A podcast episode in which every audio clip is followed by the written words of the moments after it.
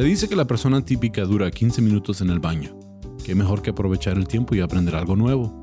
Les presento el podcast de solo 15 minutos sobre datos, detalles y pormenores cagados que podrás disfrutar mientras que...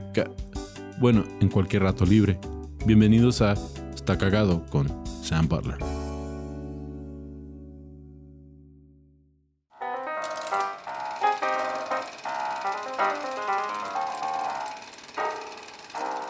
Bienvenidos a otro episodio de Está Cagado Podcast. Tenemos un segmento especial, el segmento que vamos a estar haciendo una vez al mes. Sam y Ram en el cine. Aquí conmigo, mi co-host, Ram, ¿cómo estás? ¿Qué tal, Sam? Pues muy bien. Muchas gracias y para seguirle. No, vamos a darle. Está chido, eh, está muy divertido el segmento. Y pues tenemos unos datos cagadísimos de películas, que a todos nos gustan las películas. Este, ¿empiezo yo o empiezas tú? Tú, adelante. Bueno, los míos son cortitos este, ubicas al actor Ryan Gosling. Claro que sí. Sí, es el uh, protagonista de la película The Notebook. Ajá. Yo creo que ese es su papel más famoso. sí. Drive, este, La La Land. Ajá. Pues un dato cagado que encontré en cuanto a Ryan Gosling es que él recibió el, papel del personaje Noah en la película The Notebook porque el director quería un personaje que fuera interpretado por alguien que no fuera atractivo. Uh, que imagínate. Y ahorita saca de las mascaritas, ¿no? Pobrecito. Entonces, si él se considera feo para los estándares de Hollywood, ya nos fregamos, Ya, ya, ya aquí me quedo mejor en Juárez. aquí nos quedamos en Juárez. Sí, exacto, ¿no? Sí. Entonces, uh, bueno, sigue, ahora sigues. Yo traigo, pues bueno, datos curiosos, pero solamente de un documental. Ok. Que es, bueno, a mí se me hace bien cagado el documental, bien interesante. Se llama Paperclip. Aquí está, me costó 99 centavos. En DVD ya hace muchos años podrán sacar mi edad. Con ya, eso es una antigüedad, una Bastante, sí, de hecho, porque ya tengo mucho sin verlo. Creo que yo no tengo ni con qué verlo. No, o sea, me estás atrasado, ¿eh? en serio. Ah, no, no sé si, yo soy atrasado, pero... no, te creas. No, pero bueno, este documental es algo bien interesante. Se hizo en el 2004 y es acerca de un proyecto, un proyecto que se llamó Paperclips Project. Oh, sí. Que fue de un proyecto de 1998 de una escuela en Whitewell Middle School en Tennessee. Esta escuela eh, de menos de 500 estudiantes, un pueblo de hasta la fecha son como 1.600 habitantes, estaban teniendo un programa sobre el holocausto. Y de pronto el director dijo, hay que hacer algo, una tarea extracurricular para que los niños este, pues, se interesen más en, en, obras este, artísticas. Y como estaban viendo los episodios del holocausto, dijeron, vamos a hacer algo sobre ese tema. Y se dieron a la tarea de investigar. En aquel tiempo el Internet apenas empezaba, ¿no? En el 98, muy pocas escuelas lo tenían. Esta escuela, por, su, por suerte, lo tuvo y empezaron a investigar sobre el holocausto de los noruegos durante la Segunda Guerra Mundial, cuando fueron invadidos por los nazis. Les, les prohibieron usar pins de sus partidos, de, vaya, de X cosa. Así que ellos en protesta usaban paperclips. Sí. Que viene siendo en español, ¿cómo se llama? ¿Un paperclip? Un sujeta papeles. Así le pusieron, ¿no? Pero pues, bueno, aquí es el clip, el famoso clip. Sí. Y este, los niños dijeron, bueno, vamos a juntar 6 millones de clips para que simbolicen los 6 millones de judíos asesinados durante el holocausto. Wow. Al principio fue un proyecto lento, eh, empezaron a batallar porque no tenían mucha difusión, te digo, el internet no, no le llegaba a toda la gente, así que tuvieron que aprovechar las noticias de su ciudad, empezaron a hacer poquito ruido en el estado, de pronto más fuera, más fuera, hasta que gradualmente les empezaron a llegar pues ya literalmente millones, millones de clips. Eso también, no sé, se me hizo ya bien cagado. Hasta la fecha ya, les han llegado supuestamente casi 30 millones de clips. Wow. O sea, este proyecto, les digo, se, se fue, se salió así de pronto de un proyectito escolar y salió algo ya, pues mundial, ¿no? Porque de más de 20 países les empezaron a vender, a enviar clips. Este, Tom Hanks, Steven Spielberg, eh, muchas celebridades también enviaban su contribución. De pronto, este proyecto llegó hasta Alemania y unos escritores, este, unos periodistas que habían nacido durante la época del holocausto, pues les interesaba mucho el tema y quisieron ayudarlos. Les consiguieron un vagón de tren de allá del holocausto que, que este, que viajaron con, con, judíos, vaya, lo trajeron para acá y ese lo llenaron de 11, paper, 11 millones de paperclips. Aquí, ese, ese vagón está aquí en Estados Unidos. Estados Unidos, exactamente, allá afuera de la escuela. Mm. Y un dato todavía más cagado que se me hizo, pues no sé, muy interesante es de que el pueblo no hay judíos. O sea, es el 98, 99% de, de, de anglos, De hecho, en la escuela en aquel tiempo solamente de los casi 500 alumnos, solamente dos eran afroamericanos. Uno era de uno era hispano, de ahí el más puro blanco. A 20 millas, en 1925, hay un pueblo donde arrestaron a un maestro por, eh, por enseñar clases sobre la creación. Mm. Decían que no, que Dios había creado todo, así que órale, la cárcel, ¿no? A 100 millas de ahí se creó el Ku Klux Klan. O sea, está cagado cómo fue creciendo en un lugar proyecto escolar, un lugar donde no había tolerancia. De pronto llega este tema y pues bueno, hicieron un documental que pues para mí está muy cagado cómo fue resultando todo el, todo el proyecto. Sí, no, sí, de hecho está muy chido. Cuando mencionaste Paperclip me sonó uh, Operación Paperclip. Exacto, ¿no? Que también es algo que... Es algo que utilizó el gobierno. Exacto, el gobierno tiene que, ver con, tiene que ver con el holocausto también. Claro, ¿no? Que trajeron las... Que, a, todos los nazis de, de Alemania. Pues, trajeron a los científicos, maestros. Sí se me también muy interesante, muy cagadísimo de que pues, el paperclip que tenga que ver con la unión, que tenga que ver con solidaridad, pues lo usaron también para la operación y de pronto para este proyecto, ¿no? Sí, ahorita, ahorita que vi la portada de, del DVD, pues este tienen los paperclips como en la forma de estrella de David. Ajá. Eh, dije, a lo mejor habla del, de la operación paperclip, pero no, esto es completamente diferente. Ajá. Sí está cagadísimo. Está cagadísimo, ¿no? Pero siento yo que esa operación, por el nombre, tal vez tiene un trasfondo por los noruegos que también usaban ese paperclip en forma de protesta. Sí. Ojalá que sea así. Estaría más cagado, ¿no? Sí. Mucho, mucho más cagado. No sé, ¿qué sigas tú? Bueno, este, no sé cómo le voy a ganar a esa. de hecho, es todo lo que traigo. sí. bueno, está bien. Bueno, ubicas la película La Bella y la Bestia bueno, no la nueva, no la... No, la, animación, ¿no? la animación original del 92. Este, un dato cagado en cuanto a, en cuanto a esa película. Fue nominada como mejor película al Oscar. Sí, la primera animación. Pero fue la primera animación que fue nominada a mejor película. Claro. Porque yo estaba viendo unos datos de que uh, uh, Snow White y los... Uh, ¿cómo, y los siete enanos ganó el Oscar en, en sí. 1932 dos o tres. Más o menos por ahí, sí. Un dato cagado de, de, eso es de que le dieron una estatua regular del Oscar y luego siete miniaturas. siete chiquitos, ¿no? Siete chiquitos para, para uh, simbolizar los enanos. Ajá, no, qué bonito. De, la caricatura. Entonces las caricaturas sí habían ganado el Oscar, pero esta fue la primera vez que fue nominada como mejor película. Exacto, no está cagado, está bien interesante. ¿no? Me imagino que la técnica fue la que Hicieron que la nominaran por eso. Yo me acuerdo, eh, pues yo, yo tenía como 16, 17 años cuando salió esa película. Ajá. Y la neta que sí estaba... Para los estándares de ahora, pues no tanto. Sí. Pero para entonces estaba... Claro. Estaba este, cagadísima porque me acuerdo que hasta las, las columnas eh, en la escena donde están bailando. Sí. O sea, para empezar, fue la primera película aceptada generalmente en cuanto a la bestiología. o bestialidad. Claro, no bestiality.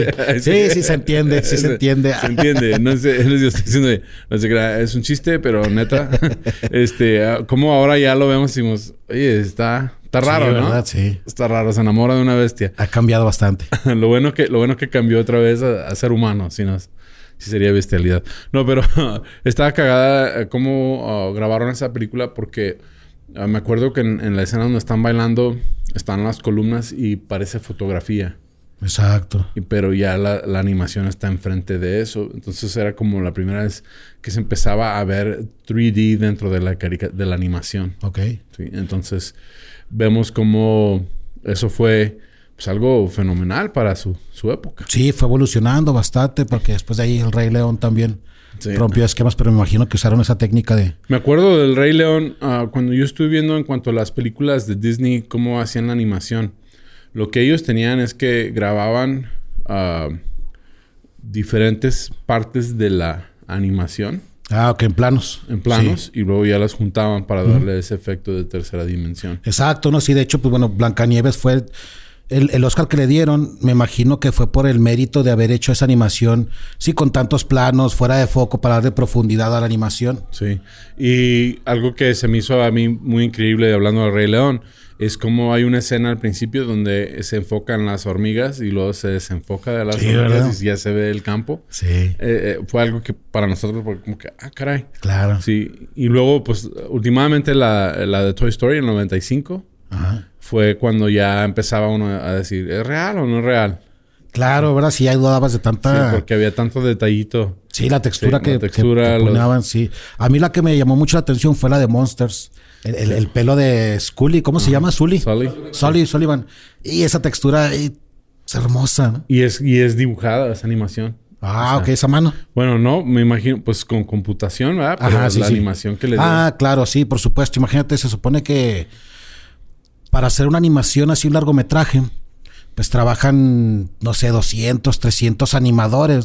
Porque cada uno anima de perdido un minuto y duran meses haciéndolo. Meses. Sí, qué paciencia, ¿no? Que está cagadísimo. Sí, no, está, tremendo.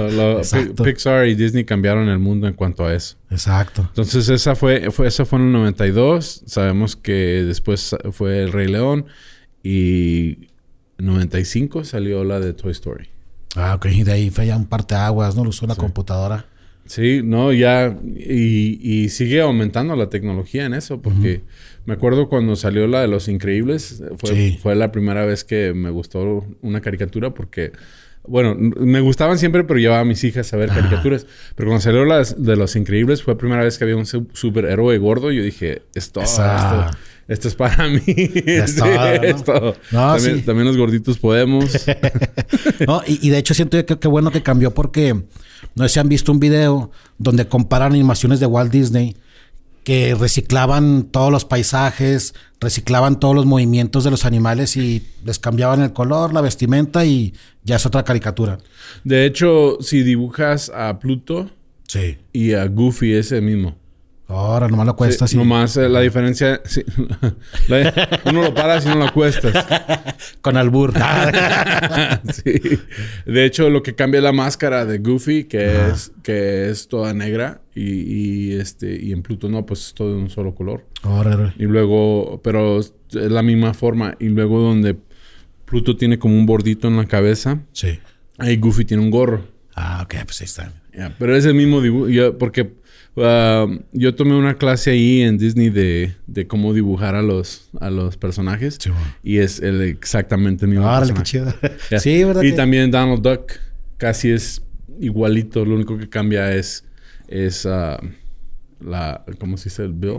El pico. Ah, el pico. El pico es un poquito más angosto que lo que viene siendo la, el, el, hocico del, del perrito. Árale, qué chido, ¿no? Sí. Casi, casi es el mismo. Los, los tres. ¿sí? Bueno, eso fue el segmento de Disney. Hablando de Disney, este, me gustaría hacer un episodio. Um, ¿Tú sabes la historia de. Um, se me hace que es Katz, Katzenberger? Que fue el CEO de Disney. Sí, claro. O, que fue uno de los oficiales de Disney. Sí. Y tuvo problemas con uh, Michael Eisner. Y después se separó y empezó DreamWorks. Ah, claro. O sea, que, que, la compañía DreamWorks ya es la competencia de Disney en esas películas. que hizo um, Kung Fu Panda y, uh, How to Train Your Dragon, Cómo entrenar tu dragón y todo. Sí, sí. entonces, él era un ejecutivo de Disney. Que, se, que se fue ardido y, y se juntó con Steven Spielberg y empezaron la compañía DreamWorks. Simón. todo eso podría ser un episodio completo de Está Cagado. Sí, próximamente. Ya, próximamente. Bueno, uno más. De, aquí tengo un dato de Pixar, a la compañía Pixar. Este, quería utilizar un monito G.I. Joe. ¿Lo ubicas el monito? G.I. Joe y los soldaditos que... Por supuesto, sí. En nuestra época todavía se jugaba, jugábamos con soldaditos de... Claro, sí. Figuras de acción. ¿Todavía juegan los niños con figuras de acción? No, ah, ya no creo, ¿no? Ya es pura... Ya son puro, video, puro videojuego. Sí. Sí, nosotros sí teníamos que ir a la tienda y... yo quiero ese. Y eh, los soldados buenos, los soldados malos entonces, Hasbro le negó a Pixar la oportunidad de utilizar un G.I. Joe en Toy Story. Ah, qué menso. Se habrían vendido todavía más. ¿Te, acuerdas? Sí, ¿te acuerdas de la escena donde está el niño ah, que vive enseguida? Creo que se llama Sid. Ajá, el malo. El, malo que está... Querían usar un... Ah, usar la imagen de un G.I. Joe. Ah, ok, sí. y Hasbro les dijo que no. Ay, uy, qué mamones. Sí, sí. Entonces, uh, otro dato que no, no relacionado. La película de la Mujer Maravilla. Sí. Sí, este... Las nuevas. Las nuevas, con Gal Gadot. Claro. Gadot. No sé cómo se dice su nombre. Gal Gadot Capistrán. Gadot Capistrán. sí, este... tuvieron que grabar muchas de las escenas ah, después, ¿sí? Este, la Mujer Maravilla, incluyendo sus, los trucos de personaje principal, se tuvieron que grabar varias veces, a pesar de que con aquel momento Gal Gadot llevaba seis meses de embarazo. Ah, ok, sí. Sí, entonces tuvieron que hacer ahí un, un jale. Sí, nos la pintaban de verde, ¿no? sí, para... Ajá, pues para borrarle, pues sorry, niños. Con, el, con el green screen. Sí. Um, y el último, um, Mark Wahlberg y Matt Damon. ¿Los ubicas? Claro. Los confunden muy seguido. Ok. Sí. Entonces ellos se acordaron que si algún día estaban juntos y los confundían, que iban a seguir la corriente. ah, que hacerlo. Sí, Ahora está interesante hasta hacerlo a propósito, ¿no? Para ver si es cierto. Sí, como que, bueno, si te dicen a ti Matt Damon, tú sigue como que eres Matt ah, Damon y yo sigo como que soy Matt. Y así, bueno, eso ha terminado este episodio de Sam y Ram en el cine, de Está Cagado Podcast. Gracias a ustedes por acompañarnos. Eh, nos vemos hasta el próximo mes. Eh, ¿Cómo te puede encontrar la gente, la gente en redes sociales? en Instagram como Dubis Boobies. Sí, es la que más uso. Dubis Boobies. Y pues yo soy tu amigo Sam en redes sociales y en YouTube. Uh, mi canal de YouTube también. Y en Spotify y otras plataformas de podcast somos Está Cagado Podcast. Gracias por acompañarnos. Este, si lo ven en YouTube, denle su like, suscríbanse y dejen sus comentarios. Eso nos ayuda a nosotros mucho. Muchas gracias. Hasta la próxima.